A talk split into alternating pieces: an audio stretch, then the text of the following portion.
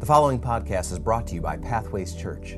For more information, visit www.pathwayschurch.us. Thanks for joining us for this message from our weekend service. Every week, we're hearing stories about how God is moving in people's lives. So if you have a story to share, email us at info at pathwayschurch.us. We'd love to hear from you about how God is working in your life.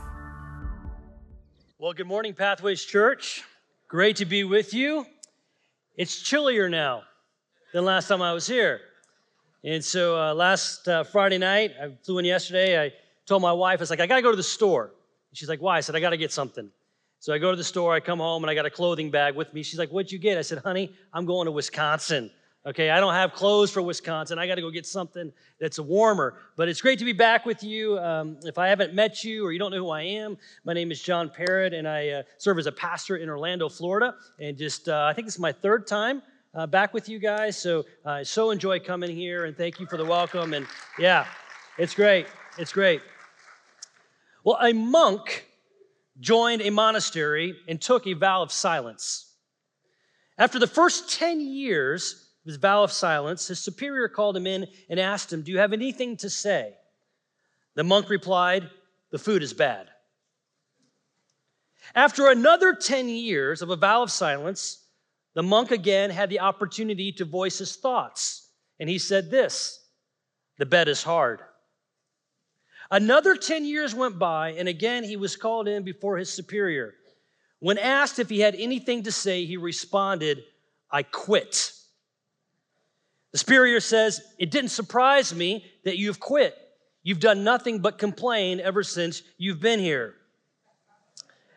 We're currently in a series, you're currently in a series about gratitude and how appropriate it is this time of year, Thanksgiving time of year, November, to be reminded of a heart of gratitude. And so I've entitled this message, God is Big on Thanksgiving.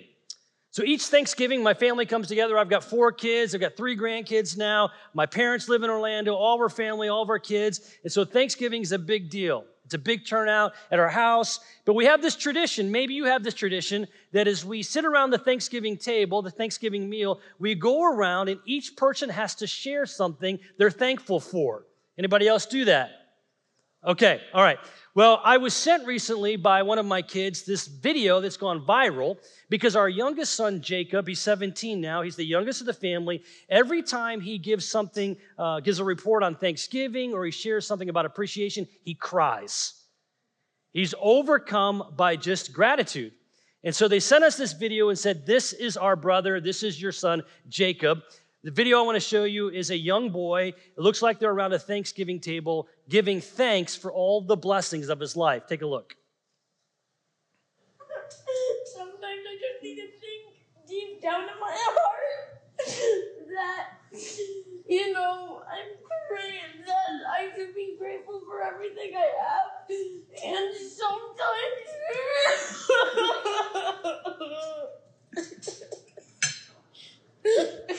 sometimes when I read a book, I just think what they're going through. And I'm so grateful for everything I have. So it's just like, yeah. But then it's just, it's too good. It really is. It's just, it's just too good. It really, really is. I mean, can you hear the sincerity? He's overcome with gratitude. He's overcome with the blessings of his life, oh, from the mouth of babes. Overcome. Now, I want you to imagine for a moment you're around your Thanksgiving table, and instead of going around and sharing one thing you're thankful for, you said, I want everyone to go around and I want everybody to complain about one thing. Imagine what it would do to the environment. Complaining the turkey's cold. Why were you eating at this god awful time?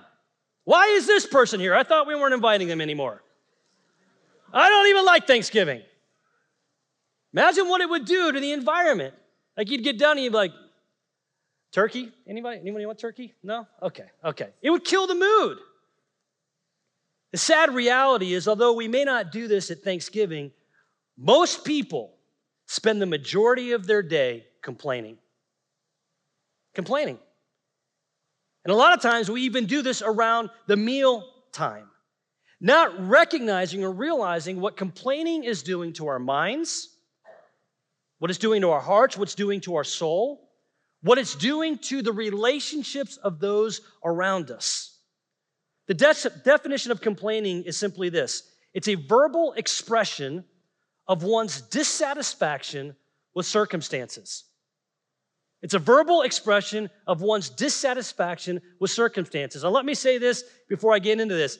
Today's message, I am preaching to the mirror because I complain. And I'm going to be vulnerable with you and transparent with you because no one gets more out of the message than the messenger.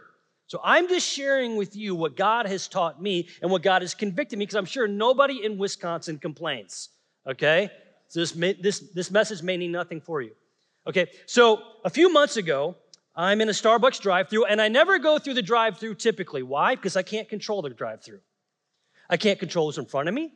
I can't control what's behind me. And then they put these things, these, these barricades in, so I can't even get out of the drive through if I wanted to. I've got control issues. Okay, but I'm in this drive through. I thought I'd give them a chance. And the person in front of me must have been ordering for 12 or 15 different people. You been there? Some of you have done this. And I would say, you love, go inside. Go inside, okay? But they're ordering and it's taking forever, and I am visibly upset. I am so upset visibly that others are beginning to take notice, especially the car in front of me. And I'm complaining. I'm complaining so much that as I pull up to the drive through, the window's open, and I can hear the barista say this this guy's losing his mind. So then I was kind of convicted. And then they said this the car in front of you has paid for you. So I complain now in every drive through that I'm in. I'm not going to rob the blessing. All right? But we all know what it's like to be dissatisfied with our circumstances. We can be dissatisfied with where we work. We can be dissatisfied with where we live. We can be dissatisfied with where we are in life. We can be dissatisfied with our financial situation. We can be dissatisfied because we got passed over on a promotion and someone else, someone else got. We can be dissatisfied with our relationships. We can be dissatisfied with our parents. We can be dissatisfied with our kids. We all know what it feels like to be dissatisfied, and I'm sure all of us at some point in our lives, maybe even today, we've complained about something. So, what drives complaining? Let me give you a few things that I recognize in me that drives me to complain. Number one, comparison. Teddy Roosevelt said this comparison is the thief of joy. You ever had this? You're going through something, you're feeling really good about it, and then you go on social media and see someone else having a bigger, better time. What do you do? You complain. How did they get the money to do that? How they get the time away to do that? Right? And what does it do? It robs your joy.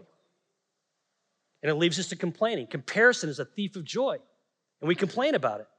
Number two, blaming others.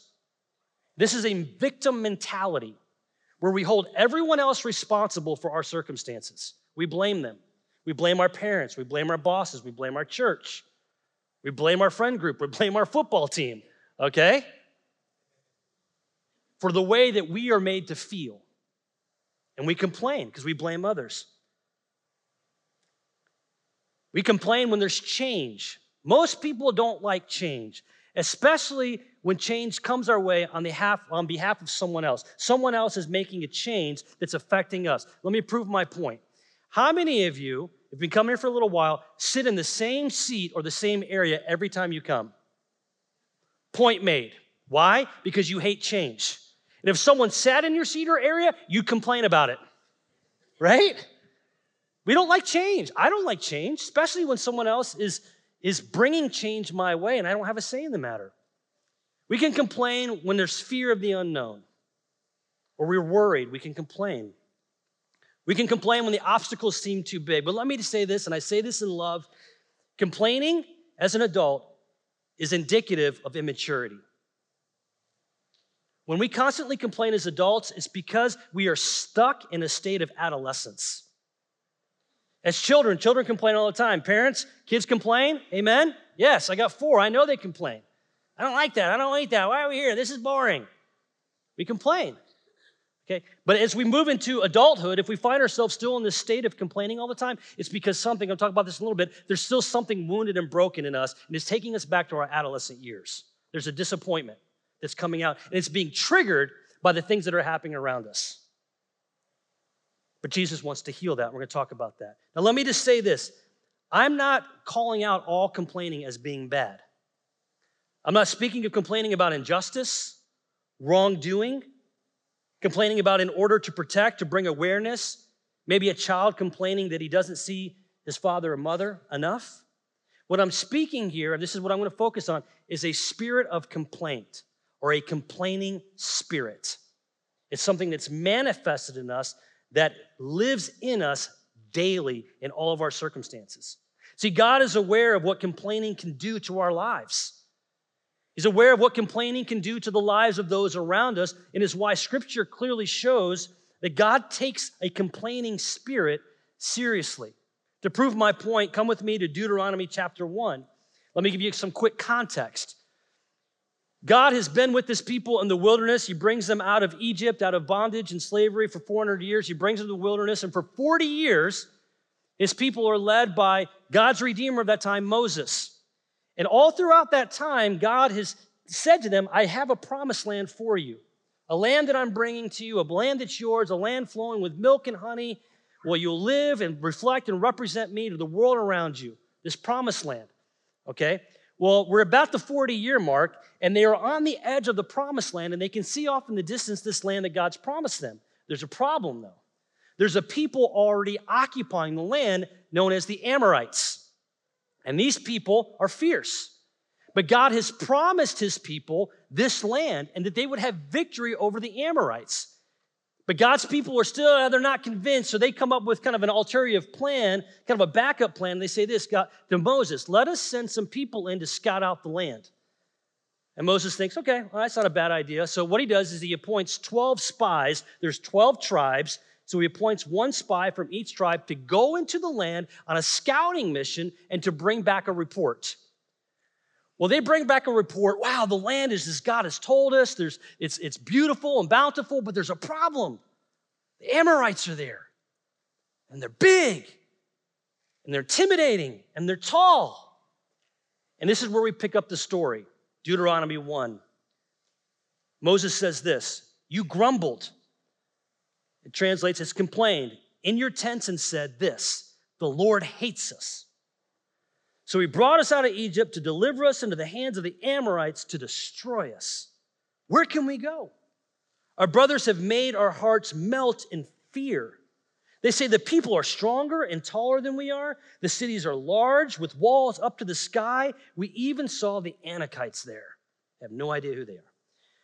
But then I said to you, do not be terrified. Do not be afraid of them. The Lord your God, who is going before you, will fight for you, as he did for you in Egypt, before your very eyes, and in the wilderness. There you saw how the Lord your God carried you, as a father carries his son, all the way you went until you reached this place for 40 years. Verse 32 But in spite of this, in spite of all that God had done, you did not trust in the Lord. Israel is dissatisfied with their circumstances. So they are complaining to God. They are grumbling in their tents. They're throwing a pity party. How does God respond? A complaining spirit is sin that angers God. Verse 34 When the Lord heard your complaining, he became very angry. God is big on thanksgiving. He's down on a complaining spirit. So, why? Why is God angered by a complaining spirit? I'm gonna walk you through three things. Number one, it reflects a loss of perspective. It reflects a loss of perspective, meaning this when we complain in the midst of our circumstances, it reflects that we have lost perspective on who God is ultimately and what we mean and who we are to God. The Israelites said this in 27 The Lord hates us. So he has brought us out of Egypt to deliver us into the hands of the Amorites, to destroy us. Now, if you know Israel's story, you'd have to step back and say, okay, wait a minute, Israel. And it's easier to look at someone else's story than to look at ours, all right? So we'll just pick on Israel. You think that God hates you? Even though he went to great lengths to do what he did. After 400 years, he sends a redeemer, he sends Moses to Pharaoh to deliver your people, to deliver us out from underneath the bondage and the tyranny of Pharaoh. He performed miracle after miracle to try to change Pharaoh's hearts. He spared our children as the, as the death spirit came over all of the, the children of the land. This is what we know as the Passover, knows the Passover. The parting of the Red Sea, remember that?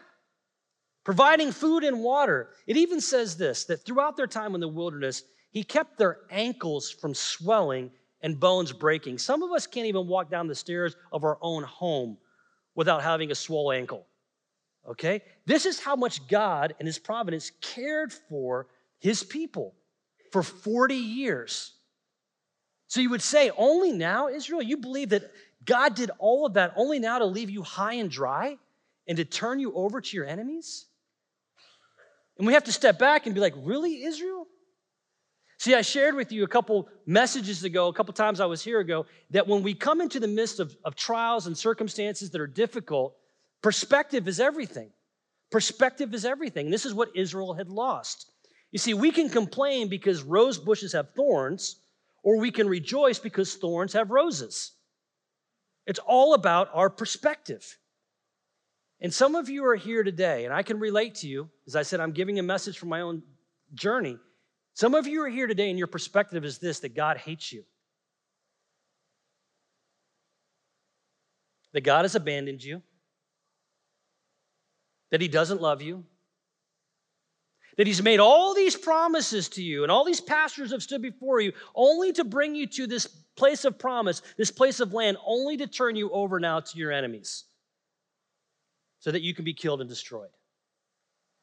And so, what happens as a result? We begin to complain. And really, that's rooted in fear. We're going to talk about that in a moment.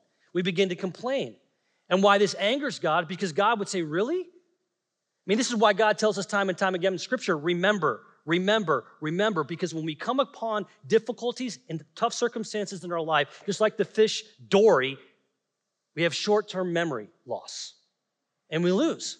We lose our memory. We lose what God has done. We forget what God has done and our perspective shifts. And that's how the enemy tries to work in us. So, why does it anger God? One, it's a loss of perspective. Number two, it reflects dissatisfaction with God's care. A complaining spirit reflects dissatisfaction with God's care. Read the verse again. Then I said to you, Do not be terrified, do not be afraid of them. The Lord your God, who is going before you, will fight for you as he did for you in Egypt before your very eyes and in the wilderness. There you saw how the Lord your God carried you as a father carries his son all the way you went until you reached this place. Complaining reveals a dissatisfaction of God's care for us. This is true of life, and many of you can testify to this. Times of wilderness are a reality of life. If you've lived long enough, you've come to know that truth. Moreover than that is a reality that comes that wilderness times are a part of following Jesus. So I went to Israel in 2016. Some of you uh, I know have been to Israel. I've talked to you about it. In the first seven days in Israel, we walked through the wilderness. We walked through the desert.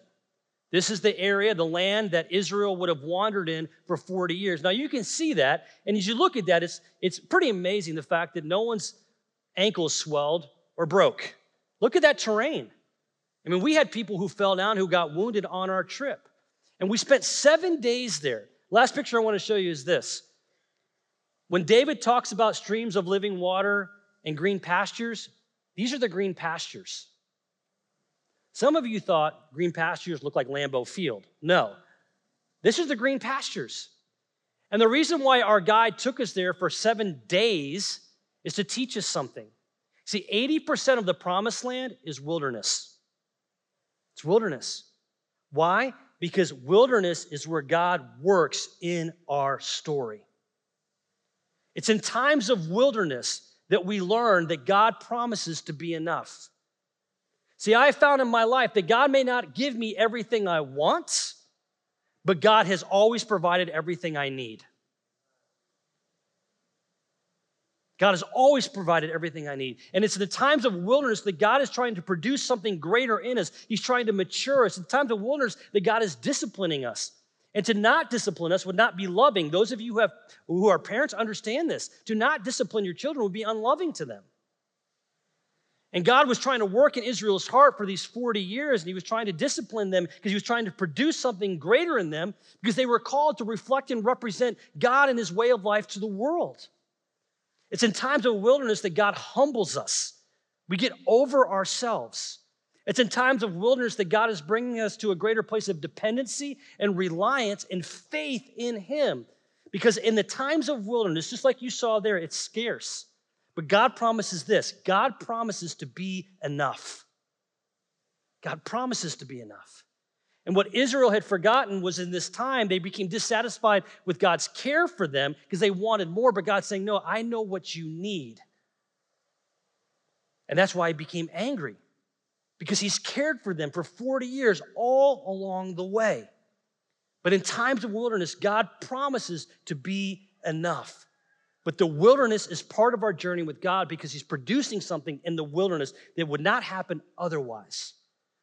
Number three, it, relax, it reflects a lack of faith. When we have a complaining spirit, again, we're talking about a complaining spirit, it reflects a lack of faith. Verse 32 In spite of this, you did not trust faith in the Lord your God.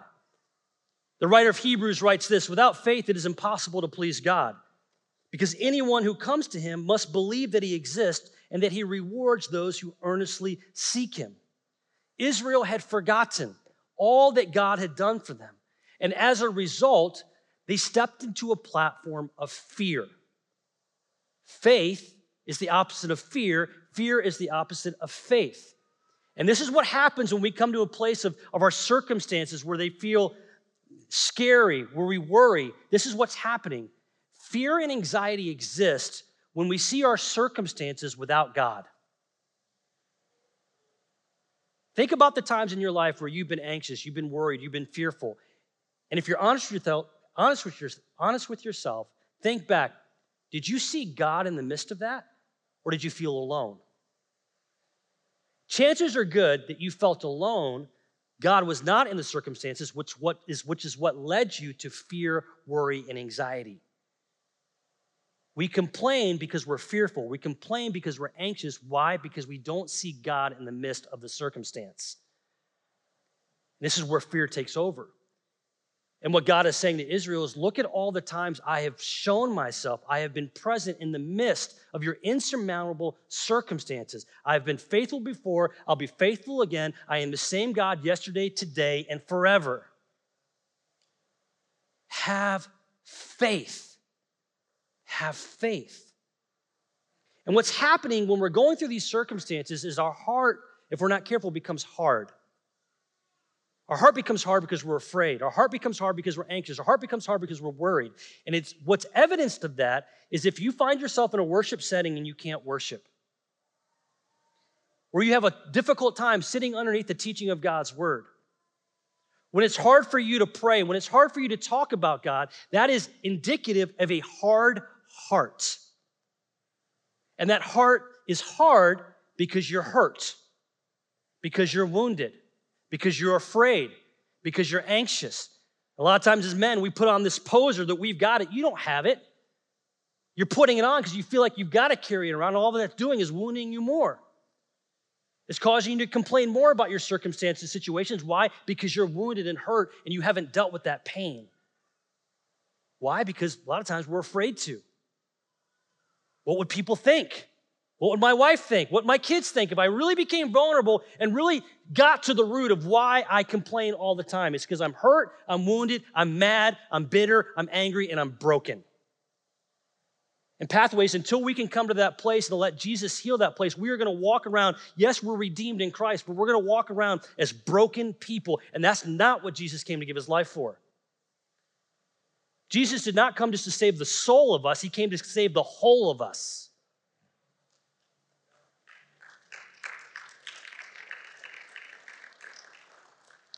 Do you know how long it should have taken Israel to get through the wilderness?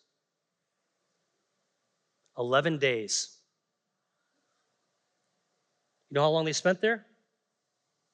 40 years. How long do you want to stay in the wilderness? Wilderness is a, is a reality of our life. And God puts us there to teach us something. I've already talked about that. But it's our choice to determine how long we want to stay there. And if you're here today, and I say this in love, if you're here today and you continue to find your place in a wilderness, find yourself in a wilderness, might it be because you have a complaining spirit? You have a loss of perspective, you have a dissatisfaction of God's care over your life, and you're living in fear. God is going to keep us in the wilderness until He has taught us, until we have learned the lesson that He has for us in the wilderness. May it not take 40 years. But God is patient, and He loves us too much to yank us out of something that He's trying to produce in us. So, how do we conquer a complaining spirit? I'll give you this, then I'm done. We must first understand this a complaining spirit is not about our circumstances, a complaining spirit is about our hearts. See, God was after Israel's heart. And the problem was they kept giving their heart away to idolatry. They kept giving their heart away to fear. And the condition of our heart dictates our attitude, it dictates our behavior. Therefore, to conquer a complaining spirit, we must have a change of heart. So let me give you four ways we can practically change our heart beginning today. Number one, it begins with confessing and repenting, recognizing that a complaining spirit is a sin. Why? Because it's a lack of perspective, it's dissatisfaction with God's care, it's a lack of faith. So, God, I recognize right now that, that I have a spirit of complaint. And Lord, I confess that to you. I trust that you're faithful to forgive. Your grace and your mercy cover all that but I also repent. See, you can have confession without repentance, but you can't have repentance without confession. We're to confess and repent, which means, Lord, I choose to turn from this spirit of complaint. I choose to take captive these thoughts and make them obedient to Christ. I don't want to live this way. I'm tired of living this way, so I confess and I repent. Lord, come and change my heart. And what happens is and those of you who've done this, you know what I'm talking about. When we find ourselves stuck in sin, when we confess it, we bring it into the light, sin lives in secret, sin lives in darkness. You want to overcome sin and bring it into the light because death, uh, because light and darkness can't occupy the same space. So bring it into the light. And what happens is, as you confess it and you repent, your heart begins to soften. Why? Because you're receiving God's forgiveness and grace. And there's no more shame, there's no more feeling of condemnation. And your heart begins to soften.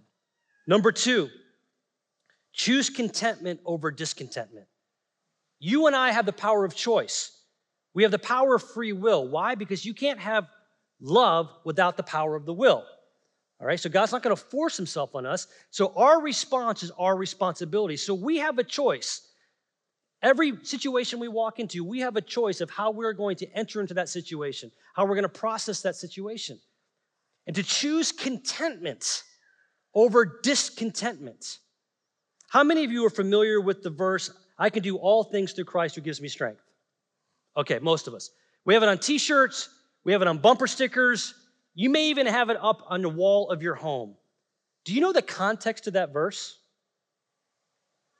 I'll read it for you. The Apostle Paul is writing this in prison. He writes these words I rejoice greatly in the Lord that at last you renewed your concern for me. Indeed, you were concerned, but you had no opportunity to show it. I am not saying this because I am in need, for I have learned to be content, whatever the circumstances. I know what it is to be in need, and I know what it is to have plenty.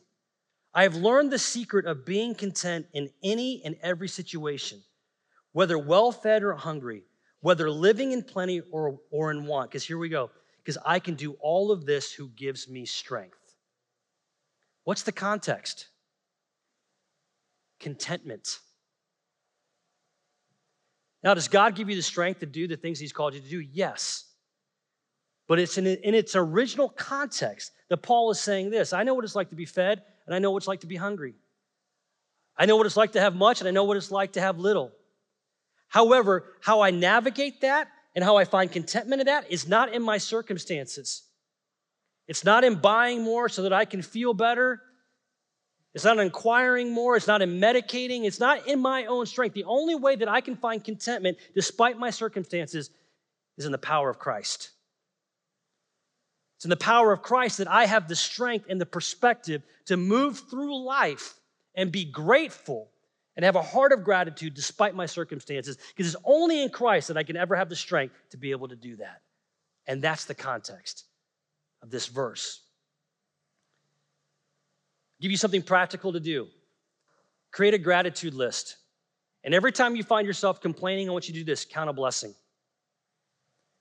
And I promise you, I guarantee you that you will be able to count far more blessings than you will about complaining. I'll give you a few to start. It's a blessing that you can gather here today and worship God in freedom. Look at what's happening in other parts of the world. You're not fearing for your life today. It's a blessing that you can sit in a comfortable chair. It's a blessing that you have clothes on your back. It's a blessing that you had a means of transportation to get here today. It's a blessing that probably all of you are going to leave here. As soon as I get done talking, you'll go get some food and watch football.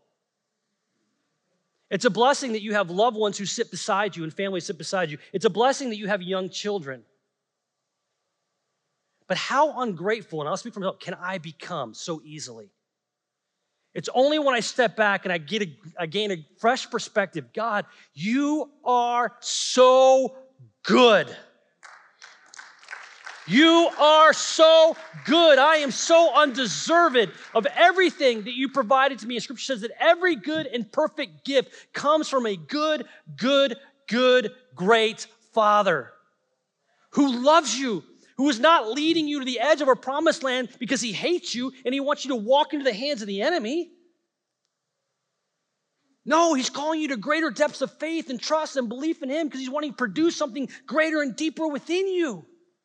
He wants you to mature.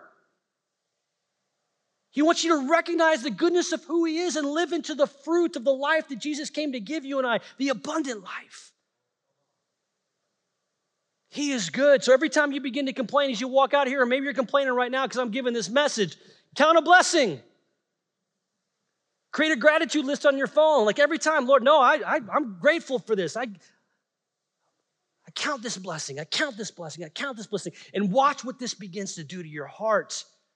And you may find yourself weeping like that little kid in that Thanksgiving dinner, as we should. God, you're so good. You're so good. Gratitude is complaining's kryptonite. Gratitude is complaining's kryptonite. Number three, choose faith over fear. I'm going long. I'll wrap it up. Choose faith over fear. There's times in your life where you're going to say, have to pray this prayer help me to believe even in my times of unbelief. Fear says, I got it because God doesn't. Faith says this God's got it because I don't. And you can choose which platform you're going to stand on each and every day. Give it over to God. Trust God. Take Him at His word. The last one is this choose relationship over circumstance. Choose relationship over circumstance. We are created as relational beings. And what we need to do when we experience times of complaining, especially when we see ourselves having a complaining spirit, as I said earlier, it's because we're wounded. And this goes back, and I'm going to get a little psychological here, but we are emotional beings as well as spiritual beings, okay? And what this does, this is going back to times of adolescence in our lives where we felt abandoned, maybe abused, neglected, rejected. And what happens is when we don't deal with that stuff in our story, the big trauma or the little trauma of our story, we bring that into adulthood. And what happens is when the circumstances of life happen, the things we have not dealt with get triggered. And how do we respond? We complain, but really we're complaining because we're broken, we're angry, we're bitter, and we're wounded, and we're dying on the inside. And what Jesus says is this I came to set you free. And the only one who can heal that in your life, it's not your spouse, it's not your job, it's not your children, it's not your pastor. The only one who can heal that in your life is Jesus. Jesus. And so, this is what I want to encourage you to do. And I, I ask for grace here just for a few extra minutes because this is so important. And someone come up to me after the first service and I've never heard this stuff before, and I'm a psychologist. Recognize a place in your life where you have been hurt, where you have been wounded, that you see as being the root of what's driving your behavior. And I want you to get alone. I want you to get with Jesus. And I want you to move from the circumstance to the relationship. And I want you to bring that memory up and ask Jesus this question Where were you? Where were you? Because this is what I can promise you, and this is work I have done. My wife leads this inner healing work in our ministry back home. Jesus was there. And the healing begins when you can see Jesus in the midst of that moment because he was there. He was there.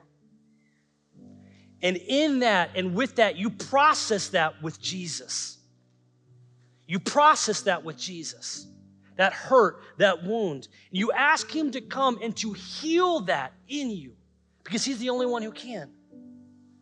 And whatever that hurt is, whatever that wound is, this is what you do. You give it over and over and over and over until it's over. And you'll know it's over when you wake up in the morning and it's not the first thing you think about. You'll know it's over. And Jesus is working in your wilderness.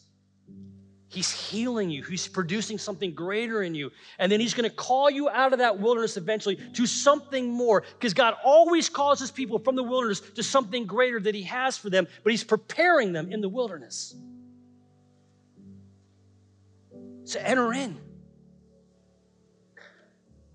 Enter in. Walk away from the circumstance and face Jesus and enter into relationship. And this is why Stephen ministry, and I didn't know this was happening today, is so essential. Because you're walking through these hard things in life, what you need to do is you need to turn a relationship, Jesus, but also the relationship of others. And Stephen ministers come in and they help you process the pain, process the hurt, get to the root, because you have to get to the root and you have to uproot the root of why your actions are what they are. And that's what they're there to do. So reach out to them. If you want two great resources, I'll give you this Soul Care. It's a phenomenal book and Changes That Heal. If you've never read those books, they're Christian authors who write about how we can find wholeness and forgiveness and identity that's only found in Christ. And you and I can be liberated fully in wholeness because of Jesus. God is big on Thanksgiving, and one of the Great reasons why God is big on Thanksgiving is because one of the greatest things, if not the greatest thing, the greatest thing God ever did for us is what we could not do for ourselves by sending Jesus to come to be our Lord and Savior. And if you're here today and you're saying to yourself, I'm sick and tired of being sick and tired, I need healing, I need wholeness, then I say to you this Jesus went to great lengths to bring it to you today. So if that's you today, I want to ask us all to close our eyes. You can just pray this prayer inside the sincerity of your heart. Lord Jesus, I admit to you that I'm a sinner. And I acknowledge that you are the Savior of the world who came to redeem and to save my life, to heal the brokenness of my life, to restore a relationship with you. I ask that you come and you forgive me of my sin. I ask that you come and you lead me to wholeness.